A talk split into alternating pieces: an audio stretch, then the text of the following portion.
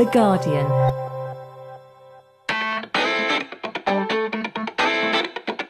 Hello and welcome to the Guardian Books Podcast with me, Richard Lee. Me, Sian Cain. And me, Claire Armistead.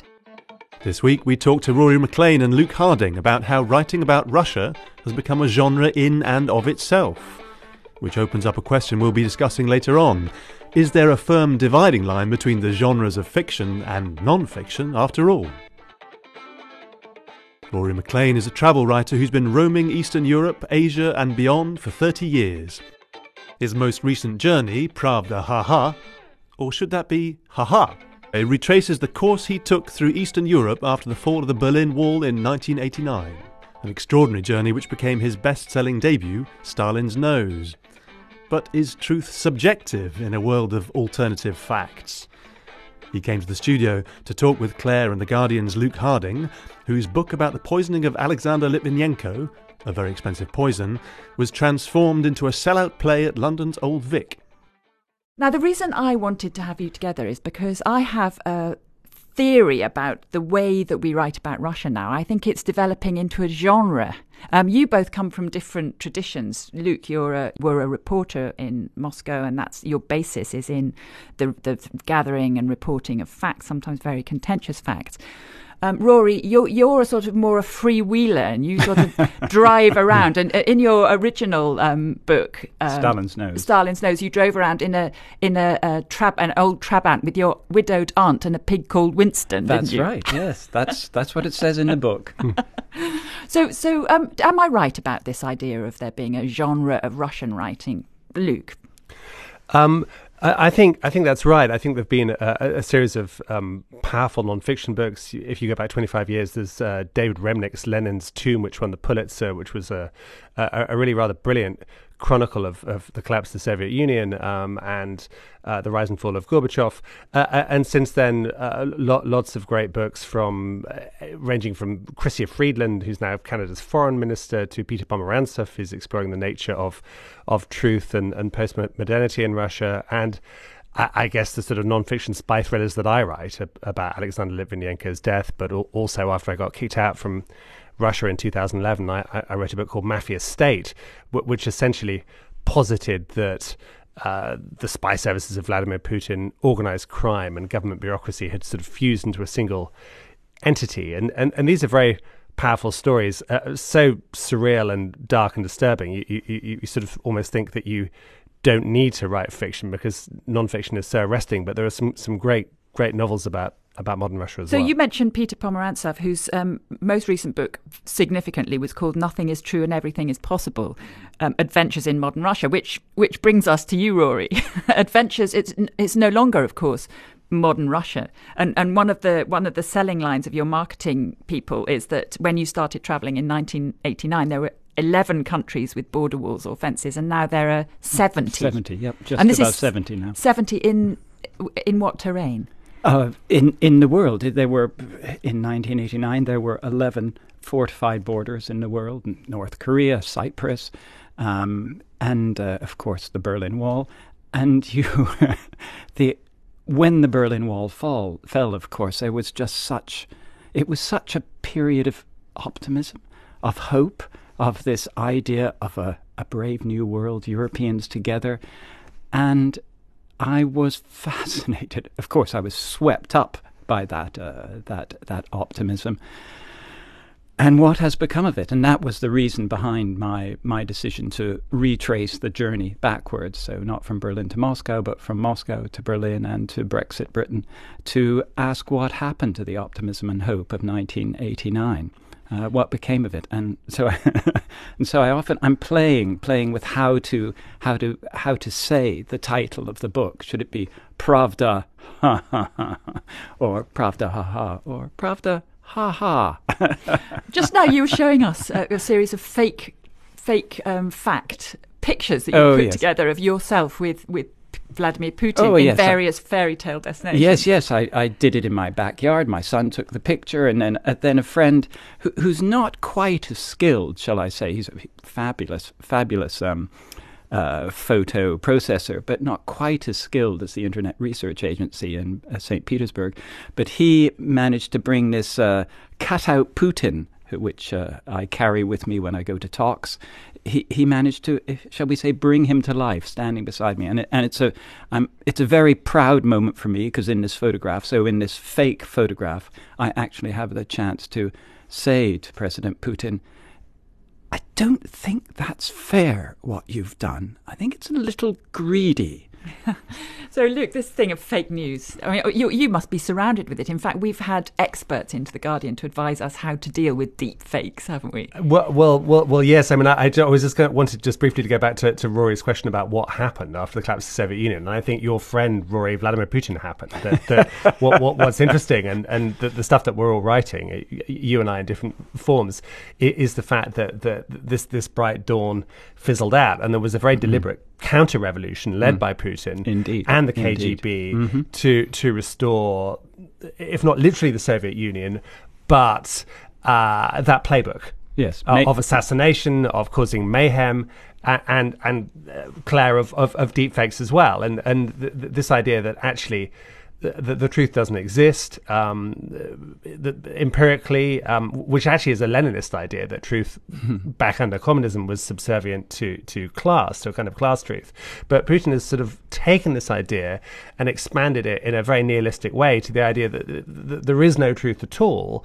Um, and he uses fakery, he uses lies, he uses propaganda, not just to um, dissemble before Russians, but also he's taking this on the road to try and bamboozle Americans, mm-hmm, Brits, mm-hmm, mm-hmm. and Westerners. And I think he's actually been quite successful. He's doing rather well. To, yeah. Just to come back to this issue of truth now, yes. to pin it down a bit more. In yeah. at the opening of your book, you you quote definitions of truth, don't yes. you, um, Rory?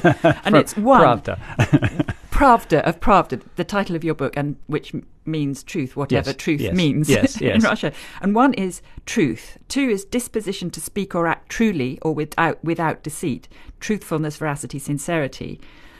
Um, three, Russian broadsheet newspaper, formerly the official newspaper of the Communist Party of the Soviet Union. what was that old saying? There's no no no truth in Pravda and no news in Izvestia. so so um, what did you find? And t- tell us about. I mean, you found outrageous things, didn't you? Let's start with Putin's pecker. well, this this is a story I tell about the chicken czar, um, and the chicken czar. He made God. That stories are just so fantastic. It just it's so rich for a writer. You know, the, the stories that come out of Russia, that have always come out of Russia, are, are so rich for a writer.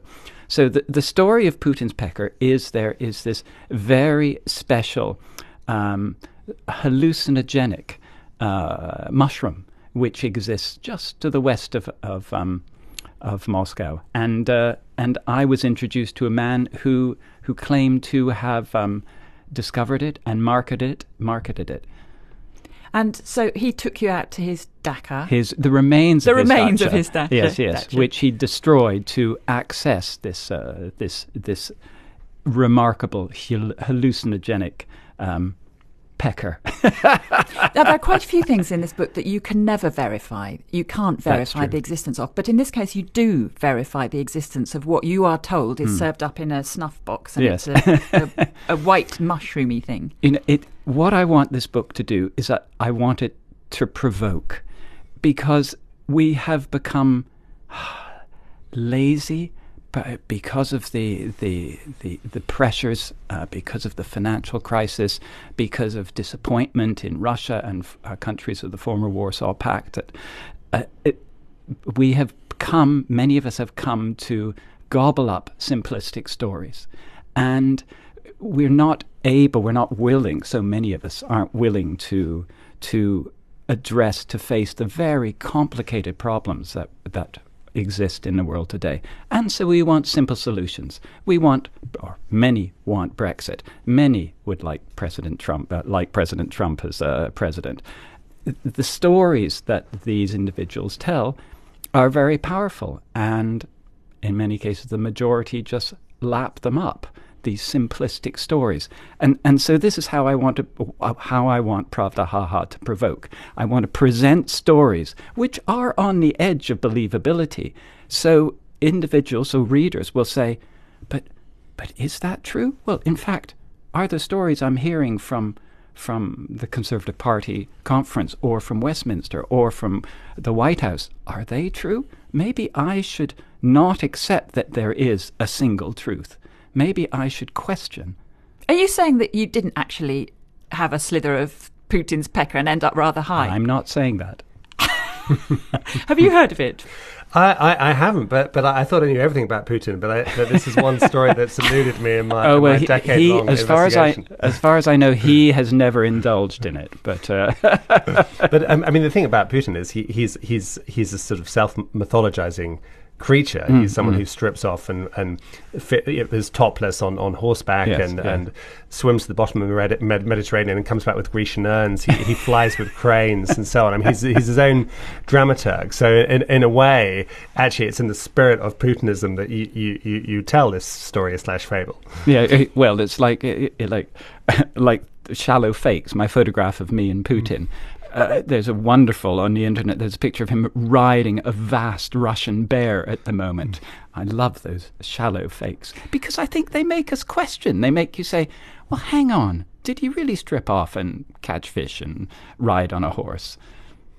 So I, am going to challenge you again on this issue okay. of truth and reality because for us as journalists corroboration is mm-hmm, absolutely mm-hmm. vital isn't it and absolutely nailing down facts mm-hmm. are you saying that you're happy to just tell a story as if it existed because it's been told as a story and it makes a good one.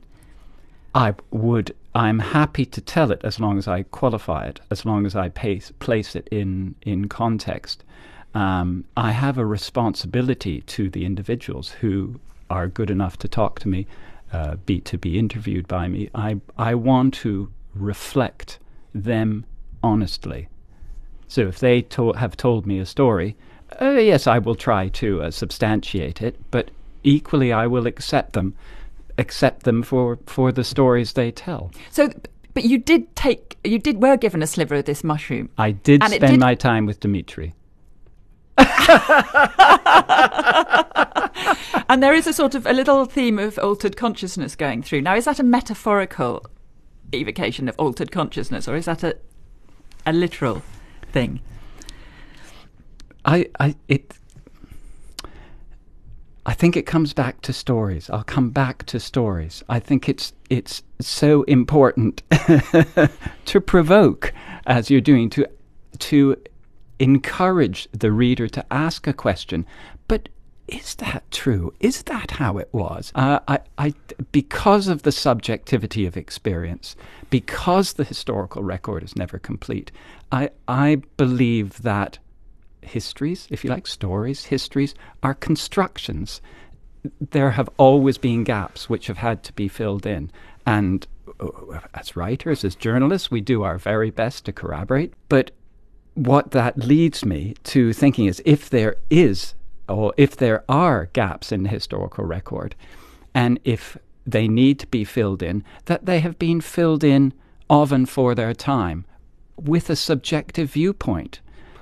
Well, uh, yeah, I, I mean, I, I understand um, Rory's relativism and, and, and your kind of playful approach, but it, it's it's very different from, from what we do as journalists. Indeed, actually, indeed. what I've tried to do, and, and, and colleagues as well, is to actually discover hmm. truth, the mm-hmm. truth, rather yes. than a, a, a, truth. Yes. in in the face of lying and uh, mm-hmm. propaganda. Mm-hmm. Um, by by powerful state entities, in particular Russia. So, if you mm-hmm. take the Litvinenko story, mm-hmm. Um, I, w- when I got to, to Moscow for the Guardian in 2007, just after Litvinenko was, was poisoned with a radioactive cup of tea, uh, the Kremlin was denying any involvement, saying it was all a fiendish British plot featuring mm-hmm. Tony Blair and MI6. Mm-hmm. And and I met the two killers and um, tried to chase down the role of the FSB, Putin's spy agency, which actually was responsible. And it was mm-hmm. only when we got a public inquiry in 2015, which I, I covered for, for, for, the Guardian, that we finally got all the police evidence and the science and so on. And and actually, the reason I wrote my book was to say, look, this is what really happened. Uh, mm-hmm. Uh, a man was murdered. This is how it was done by two inept assassins who flew in, poured this polonium down the hotel bathroom, failed several mm-hmm. times, went to an erotic nightclub, and so on. And uh, that kind of that kind of empirical storytelling, which is which is real, I, I think is so important because unscrupulous sovereign states and unscrupulous leaders, including this country, make stuff up and lie. Mm-hmm. Um, yeah. And I, I, see see my job as a kind of writer reporter to to actually get it right and to present the, the, the, truth for, for, for everybody. Because otherwise in a way if you if you if you embrace this sort of relativism mm-hmm. then then then you, you're you're you're playing the kind of despot's game. There's a lovely section where you go to Kaliningrad um, which I've always been fascinated in um, because it is effectively a, a Russian naval boatyard now. Um, and you get you literally end up in a dead end and somebody says, "Ah, but you, ha- we, we need. I can tell you where the amber room is." And the amber room is is this sort of mythical room that, as far as everybody knows, has been was pulverized at some point mm-hmm. by somebody, and takes you down into the tunnels beneath the new Stalinist edifice, which was built on the where the the beautiful Königsberg yes, Castle was. Yes, yes. And tell us about that. Um, tell you about being taken. Well, I, I, when I was in Kaliningrad, I was, I, you know, when, when I have to say, I'm not a journalist. I don't purport to be a journalist. I'm a storyteller, and and so, but so when I was in Kaliningrad, I was, uh, I was, I thought I've arrived here and I have nothing to write about. There's I thought, oh, well, I've wasted a couple of days. It happens. I guess I better carry on and get on to Ukraine, which was, or Transnistria, which was the next destination.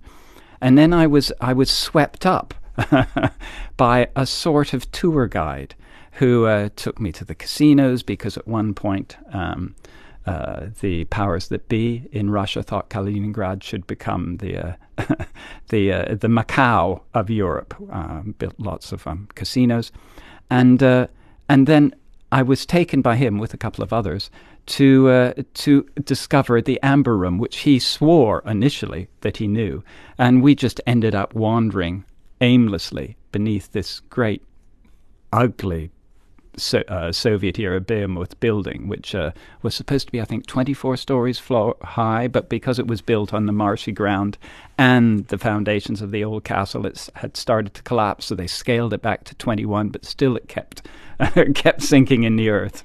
So you and, and a French couple, Surreally, and a kitten that you yes, discovered yes. in yeah, the water, yeah, yeah. and this guide. Yes. But you come to a dead end. We come to a dead end. Yeah, it was a dead end. There are, uh, there are when when one is traveling, you know, one follows one's intuitions, one follows instincts, one one hopes. You don't set everything up. You you hope that someone you meet will introduce, will lead to a series of encounters or a contact or uh, an interesting story.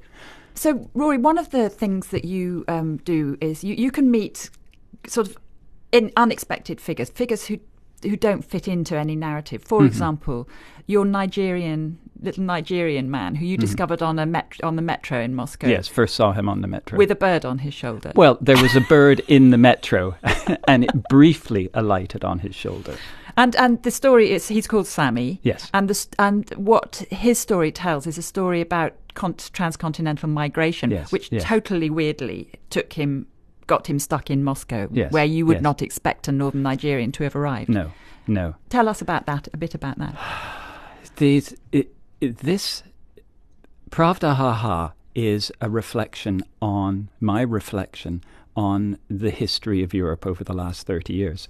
And key to that is the the uh, the story, the plight of of migrants, of migration, of refugees, and um, and so I tell the story of three refugees in the book, one of whom um, if you like, the most entertaining one is the story of Sammy. And Sammy had had his toes cut off by nuns. Did that one really toe, happen? one toe. A toe. Don't, uh, who's overdoing it here now, Claire? one toe, and it was the baby toe. because because they wanted to enslave him, basically. Well, that, he- was that a true story? He, he fell out of. Um, uh, he ended up being in Russia without uh, his visa expired, and so he was uh, there illegally. And so they he became rather indispensable to the nuns in this uh, in this very dodgy monastery, which he would never name to me. And so they uh, came up with a way of holding on to him, of threatening him. So now th- this story about um, the thing about um, tr- sort of trans global stories. Um, I, I was fascinated by um, Oliver Bullough's book Moneyland, Yeah. which came out earlier book. this year. Great book. Yes. Um, and that, and he's come out of it's come out of his his knowledge of Russia, basically, isn't it? And he's and it has led to this idea that there is a sort of money land which hovers above above the world, which just only rich people have access to, and they can. I, I sort of have this sort of image of sort of th- of of. of um, Leonardo type sort of lightning bolts coming down to earth, which is the a- access to passports, and which is also a conduit for capital to come down and swamp to swamp the world that the rest of us live in. Yeah, no, I mean, I, I thought it was a, a fascinating book, um, and it's got lots of Russian characters and, and protagonists in it. And it's interesting because it, it sort of builds on some of the reporting that we did with the Panama Papers and the Paradise Papers. The Panama Papers came out in 2016, where, where we, for the first time, had a, a sort of overview of how global kleptocracy works. Um, and of course, there were oligarchs in there and kind of mafia guys and bad guys, but also sort of French dentists and German chicken barons. Uh, and sort of upper middle class people you wouldn't expect to have a secret account in Panama or off- offshore in the BVI. And my, my sort of takeaway from it was firstly the, the scale of corruption, but secondly the, the, the really perfidious role played by the UK. I mean, so many of these corporate entities were registered in London or Glasgow or Birmingham, and, and moreover, there was a, a class of facilitators or of, of lawyers, accountants, company formation agents who were behind the scenes getting rich off, off off the back of kleptocracy. I mean, it's not surprising that if you're a government minister that you would have an Isle of Man an entity and a, a Liechtenstein bank account and all the rest of it. What was more surprising were, were the firms with, with rather nice sort of Georgian offices in central London and, and, and lovely topiary uh, who were doing all this secretly. Um, and so, so yeah, it, it's in, in, it's in, interconnected. But we in the West cannot absolve ourselves because we, we actually are are part of the problem. And I, I, I, without veering too much into politics, I sort of fear for our post Brexit future that we're going to end up being Monaco with bad weather. That this will be our role in the world. We'll, we'll be a Monaco where it rains, but but we, we roll out the red carpet for every criminal in Toy Town. Indeed. Now, I just want to to bring bring us back to, to your book, Yes. And to, to one particular encounter which is really telling. We mentioned Orban and Hungary. Mm-hmm, Of course, you're not t- just talking about Russia as is now. You're talking about all the fallout states Mm. or the states that have made mm-hmm. their own futures. Will you just read us about your 30 years on encounter with a carpenter you met oh, when you is, were r- writing Stalin's This is Alios. Alios, uh, living in Tokai. Um, now, since uh, such, he was, he, he died not so long ago now, but um, he had such principles. Communism was banished, capitalism come in, had come in, so Alios's son opened a little shop at just next door, and it was filled with peppers and oranges and and and he was so excited. It was the it was a new beginning. And now well it has changed i told him of the changes that i had seen on my journey of hopes betrayed fears manipulated and people choosing to believe lies rather than face difficult questions I also see that nobody in Hungary is in danger of losing weight, I added. Since the fall of the wall, Hungarians had become the fourth most obese nation in the world. People eat well in our banana republic, said Elios. It helps them to overlook the ruin around us. Have some more coffee. The ruin? I said as my cup was refilled. Our judges have been tamed and journalists restrained once again. Enemies are invented and loyal politicians given our property once again. Now we are just their marketplace. Including Sandor's shop? Including Sandor, Aldi, with its Hungarian partner, bought the old co op, undercut his prices, drove him out, drove my son out of his own home like the AVH had driven me out. Und so weiter, und so weiter. And so it goes on and on, as ever. So that is fairly depressing, isn't it? Is there any hope? Do we have hope for ourselves or for, for the former the countries of the former Soviet Union? I, I- mean, I think I think there is hope. It, it's easy to, to, to lapse into into into gloom and pessimism, but but uh, the the KGB is not immortal.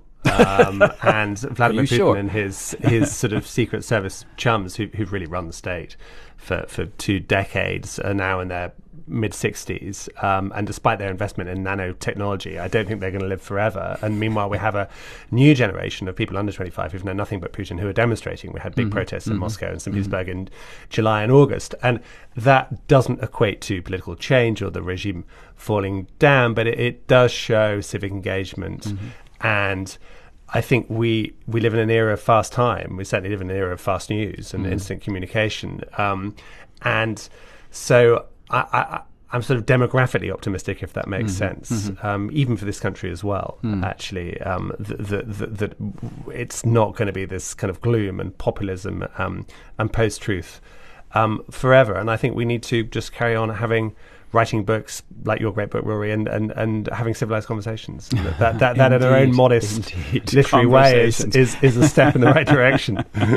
Yes, it's it's the pendulum, isn't it? The pendulum has swung to to one extreme, and hopefully it's on the way back now. Uh, I I think some sort of I, I totally agree with what you say, Luke, about the younger generations. I think that's the hope. Ah, eh, it was ever thus.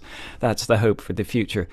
But also, I think interestingly, um, uh, on a geopolitical level, a need has arisen for for Germany and Russia to come to some sort of terms, because I, I, uh, Russia would like its its uh, its efforts, shall we say, in Syria to be acknowledged in a way so it can say at home, "It is a victory. We, the Russians, have won." Um, and Germany would like to ease many of the Syrians back to Syria, the Syrian refugees who are in in uh, in Germany, and that can't happen without Russia's help. So, and plus add in Crimea. So, I think there might be an area for understanding. What do you think about this uh, in the future? Well, uh, I, I, I'm, I'm skeptical about that. I, I don't think Russia has um, played a glorious role in, in, in Syria. Oh, and it's I no think, I glorious think Crimea, role. unfortunately, will, will be unresolved, um, Right. uh, and it's going to be quite hard to to reconcile um, that. Well, thank you both for your optimism and stories. and stories. That was Rory MacLean and Luke Harding. Pravda Ha Ha, or should that be Ha Ha, is published by Bloomsbury, and A Very Expensive Poison is published by Guardian Faber in the UK and Vintage in the US. Or am I just making all that up? We'll continue our discussion of the blurred lines between fact and fiction after the break.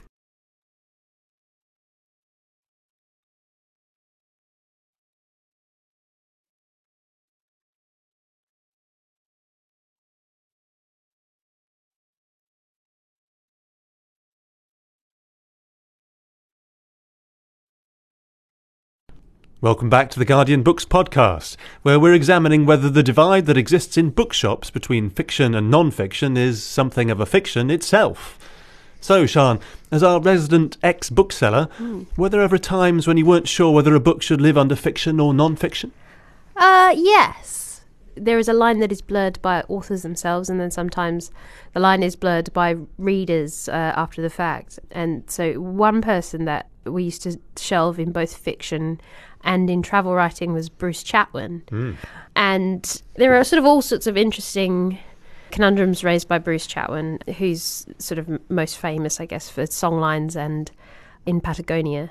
But there is there there are sort of interesting criticisms to be made of of his writing. Um, he would often write of a character uh, who shared a name with him and had lots of biographical details shared with him, but then he would sort of write about communities that perhaps he could have been more embedded with. So I'm, I'm thinking of Songlines, particularly as an Australian. You know, the um, the Songlines is kind of a tricky book for a lot of people because he basically spent nine weeks in Alice Springs. Um, in 83 and 84, um, but couldn't speak any Indigenous languages and was writing about Indigenous communities, so had to rely on interpreters where he could find them, and then spoke to a lot of white Australians for this book. So there's all sorts of criticism about how accurate this book is, anyway but then his sort of unwillingness to settle on whether he was writing fiction or non-fiction he said himself that he didn't believe there actually was a divide between the two Well, it's interesting that, that um, one thing that occurred to me when I was thinking about him, I read these books a long time ago, was Songlines was a late book, Mm. but it was also a book about, it was about Australia, one of, in air quotes, our places. Yes. But in uh, in Patagonia, which he wrote in 1977, it because it was such a much more foreign place, whether we asked the same, we gave the same cultural in- interrogation to Right. to his his approach and his his attitude to other people's truths that he was purporting to be reporting. Yeah, yeah. And the interesting thing about In Patagonia was it was described by his editor and by him as cubist. You know, you Cubist. think, what relation does Picasso, but, but a Picasso portrait, re- Out to re- uh, reality. carry to the human face as we see it? But this is a particular problem with travel writing, Claire. Yeah, it came up in, in the interview that, that travel writers, that the truth that they are mining is a different sort of truth. It's an impressionistic truth. I wouldn't say it's a cubist truth hmm. Hmm. always, and particularly in Rory's case. So, you know, I, I absolutely would not question Rory's devotion to the truth, his truth. But the fact that he might not have gone off on quite such a mushroom hallucinatory trip as he has reported, that becomes a sort of stylized way of carrying the narrative forward. It's something that, in terms of journalism, is something you couldn't get away with. And I think that there are these two traditions, and the travel tradition um, has had a very vexed and contested history, which goes back also to Ryszard Kapuscinski. Um, you know, as international listeners will know that this travel reportage goes has a, a, a sort in a way a more distinguished tradition in in Middle Europe than it does in in the UK. And Kapuscinski was the, the great proponent of it. Um, and he, at one point, um, when he was questioned, he said he uses magic realism as, as part of his. Now, you know, magic realism is the, is classically a, a fictional trope, Yes. obviously. Well, he, he talked about it as literary rep- reportage, what he did, but then being a journalist and being someone that was quite famous for his, you know, pure journalistic work on top of his, his books, there is a question, I think, about, you know, I think it's fair sometimes for people to feel like maybe they have been taken for a ride when, you know, they think a book is reportage and then someone like Kapuscinski turns around and says, actually, it's allegorical, which is uh, what he said about the emperor.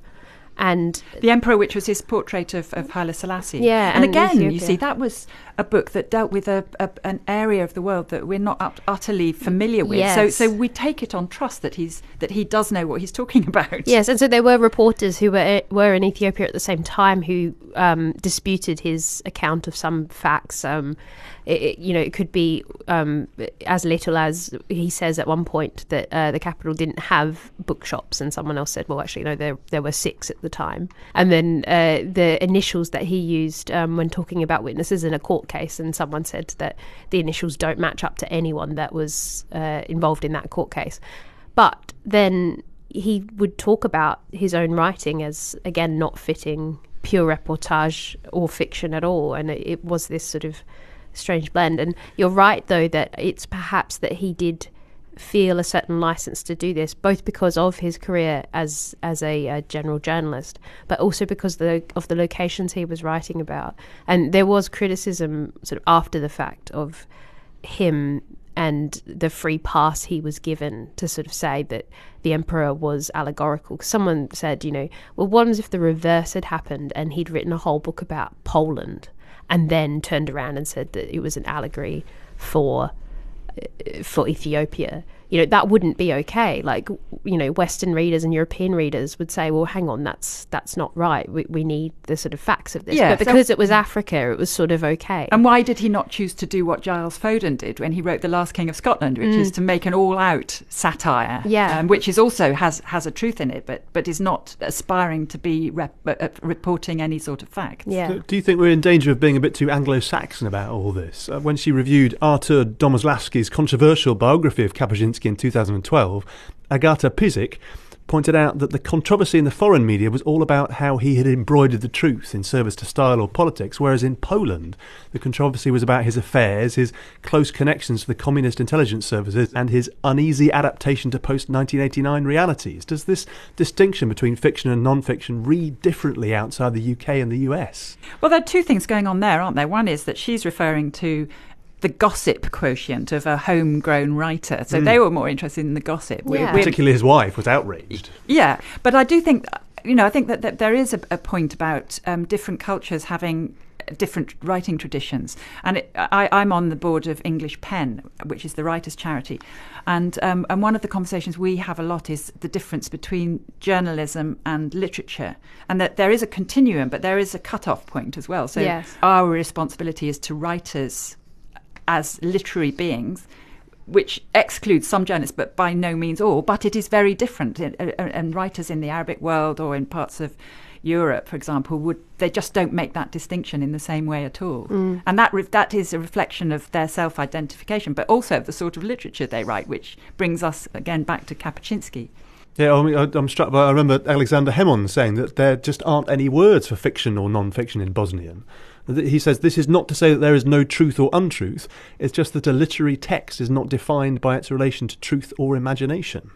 Well, yes, I mean, you know, and, and this here we come to the nub of it. It's my slight anxiety around it is that I just think in this world, and particularly where we came in on the reporting of Russia, which and and the reason why I wanted to do this podcast was I have noticed this sort of gonzo reporting of hmm. Russia, and and you know. Uh, y- you have to guard the parameters of truth and reality very, very carefully in an era in which there is so much false news. So, at what point does the writer is the writer colluding with false news by actually saying, "Oh my God, that's a good story. Yeah. You know, that's fantastic," and is it just part of the Twitter sphere fantasy about what's going on? Um, in fact. I think that um, Rory says something very interesting. Um, he says, at the start of the 21st century, many Russians and then many Westerners lost their appetite for the truth. They chose not to ask questions, preferring the easy choice of, of falsehood, of being fed simplistic solutions to complicated problems, of championing leaders who have the power to reshape reality in line with their stories. So what he's so he is, has identified something that's going in on in, in society.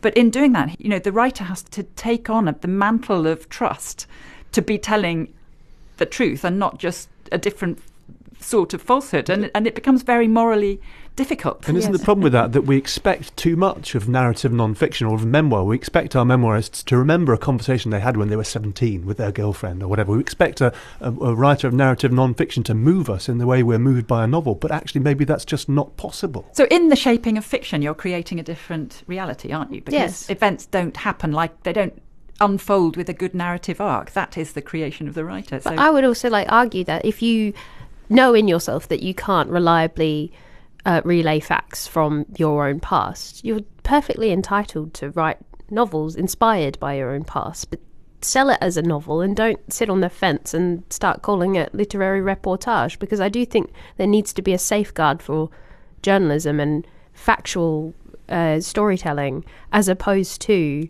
this sort of strange blend of fact and fiction where a reader is not necessarily armed with the knowledge to know what is true and what isn't. And when a ri- writer just shrugs at them and goes, it's art, that's kind of not good enough. And it's certainly not good enough anymore, but I don't really believe it ever was good enough. I just think that there are some talented writers out there that could do beautiful things like Kapuscinski and Chatwin, but there was a really uncomfortable line about what they were doing by going into the communities they did. And yet, and yet, and yet, we all want it. James Frey tried to sell his memoir, which was famously unmasked as being not true. He tried to sell it first as a novel, but nobody wanted to buy it. Yeah, but you know, is that our problem, or is that the problem of publishers, and is that the problem of Frey that he was willing to go along for that charade? I think that But we're the ones buying it. We're the ones on, uh, taking it off the shelves. That's very and saying, generous, we Richard, because I did not buy it, and we put that in fiction in my bookshop, by the way. I have to, and I have to bring us back to the book that we be, that, that this discussion has sprung off, which is Pravda Ha Ha, or is it Ha Ha? and, and to say this is a really good book. You know, it, it, it, we're not talking about James Frey here. Mm. We're not talking about the, the sort of creation of fantasy. We're talking about an honest attempt to capture a reality that Rory has perceived. And the, if you, you know, the way you you look at the relationship between the two eras and the two books, Yeah. they are. This is something that one will go back to to to say this says something about the madness of our current times. Mm. the the translator Esther Allen, uh, I remember, said that that th- she says that bookshops in France often group their stock by country rather than dividing it between fiction and non-fiction. Do you think that's something that they ever catch on? Well, in the, in the there's a suggestion. We have hmm. we have Russia, which is i.e. fiction. yes. Yeah. there is no such thing as Pravda when you come to the Russia shelves. On the other hand, when you come to the Finland shelves, it's all about sort of social justice. Well, I, I think that I mean there are bookshops out there that do shelve their books outside of genre, but I would just say that there is a um, a, a certain reader, I think, and, and, and count me in as one of them that finds that experience incredibly frustrating to go into a bookshop and have a sense of exactly what I want, and then go up and be told that all the different shelves have been curated by different authors, and maybe the book I want is there somewhere, and uh, they've got no way of finding it for me. If you're a bookshop that has the capacity to do this, just put a copy of a book in every section you think someone will want to find So, it. so you so you end up also with the with the sort of wonderful accidental jokes like Exactly. Shirley Williams, the the, the oh, um, sort of very distinguished parliamentarian whose memoirs were called "Climbing the Bookshelves" and they were filed under mountaineering. Oh, well, that's all for this week. Um, next week, we're going to talk to Megan Phelps Roper about life after Westboro Baptist Church. If you have any thoughts about this week's episode, get in touch on Twitter at Guardian Books or on the podcast page. And remember, you can subscribe and review us wherever you get your podcasts. But for now, from me, Richard Lea, Me, Sian Cain. Me, Claire Armistead. and our producer, Esther Opoku Gyeni, thanks for listening and goodbye.